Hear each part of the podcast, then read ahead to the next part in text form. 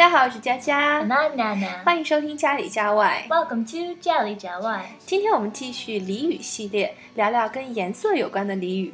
That's great. Hey, Jaja.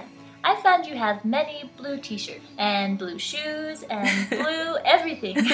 so your favorite color is blue? 嗯，是的，我很喜欢蓝色，尤其是蒂芙尼蓝。但是呢，我发现英语中的蓝色一般意思都不太好哦。 Oh, really? Like what? 嗯，因为 feel blue 是指闷闷不乐、抑郁寡欢，可以说 I woke up feeling blue，我一起来就觉得很不爽。 Ah, yeah, sometimes I feel blue. I don't know why. Maybe it's the terrible weather. 嗯，跟它相近的另外一个颜色 green，貌似意思也很不好哎。 Mm. Yes, we often use the phrase green with envy. For example, she married a very rich man, so her friends were green with envy. Green with envy 是嫉妒，哎，中文会说眼红。 yeah, we also say yan hong, but we don't use red eyed. We use green eyed. 你们不是说眼红，说眼绿？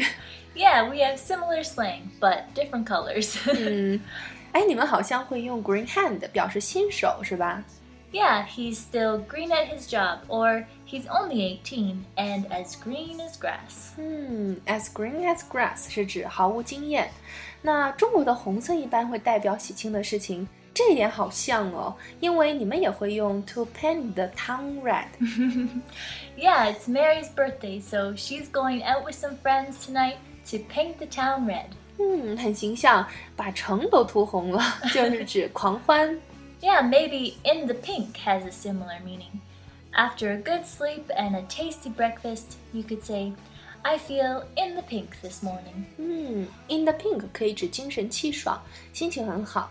好啦，那今天我们跟大家分享了关于颜色的俚语，有什么有意思的俚语呢？可以给我们留言哦。 We'd love to discuss them with you. 嗯，那今天的节目就到这里，喜欢就关注家里家外吧。 See you next time. Take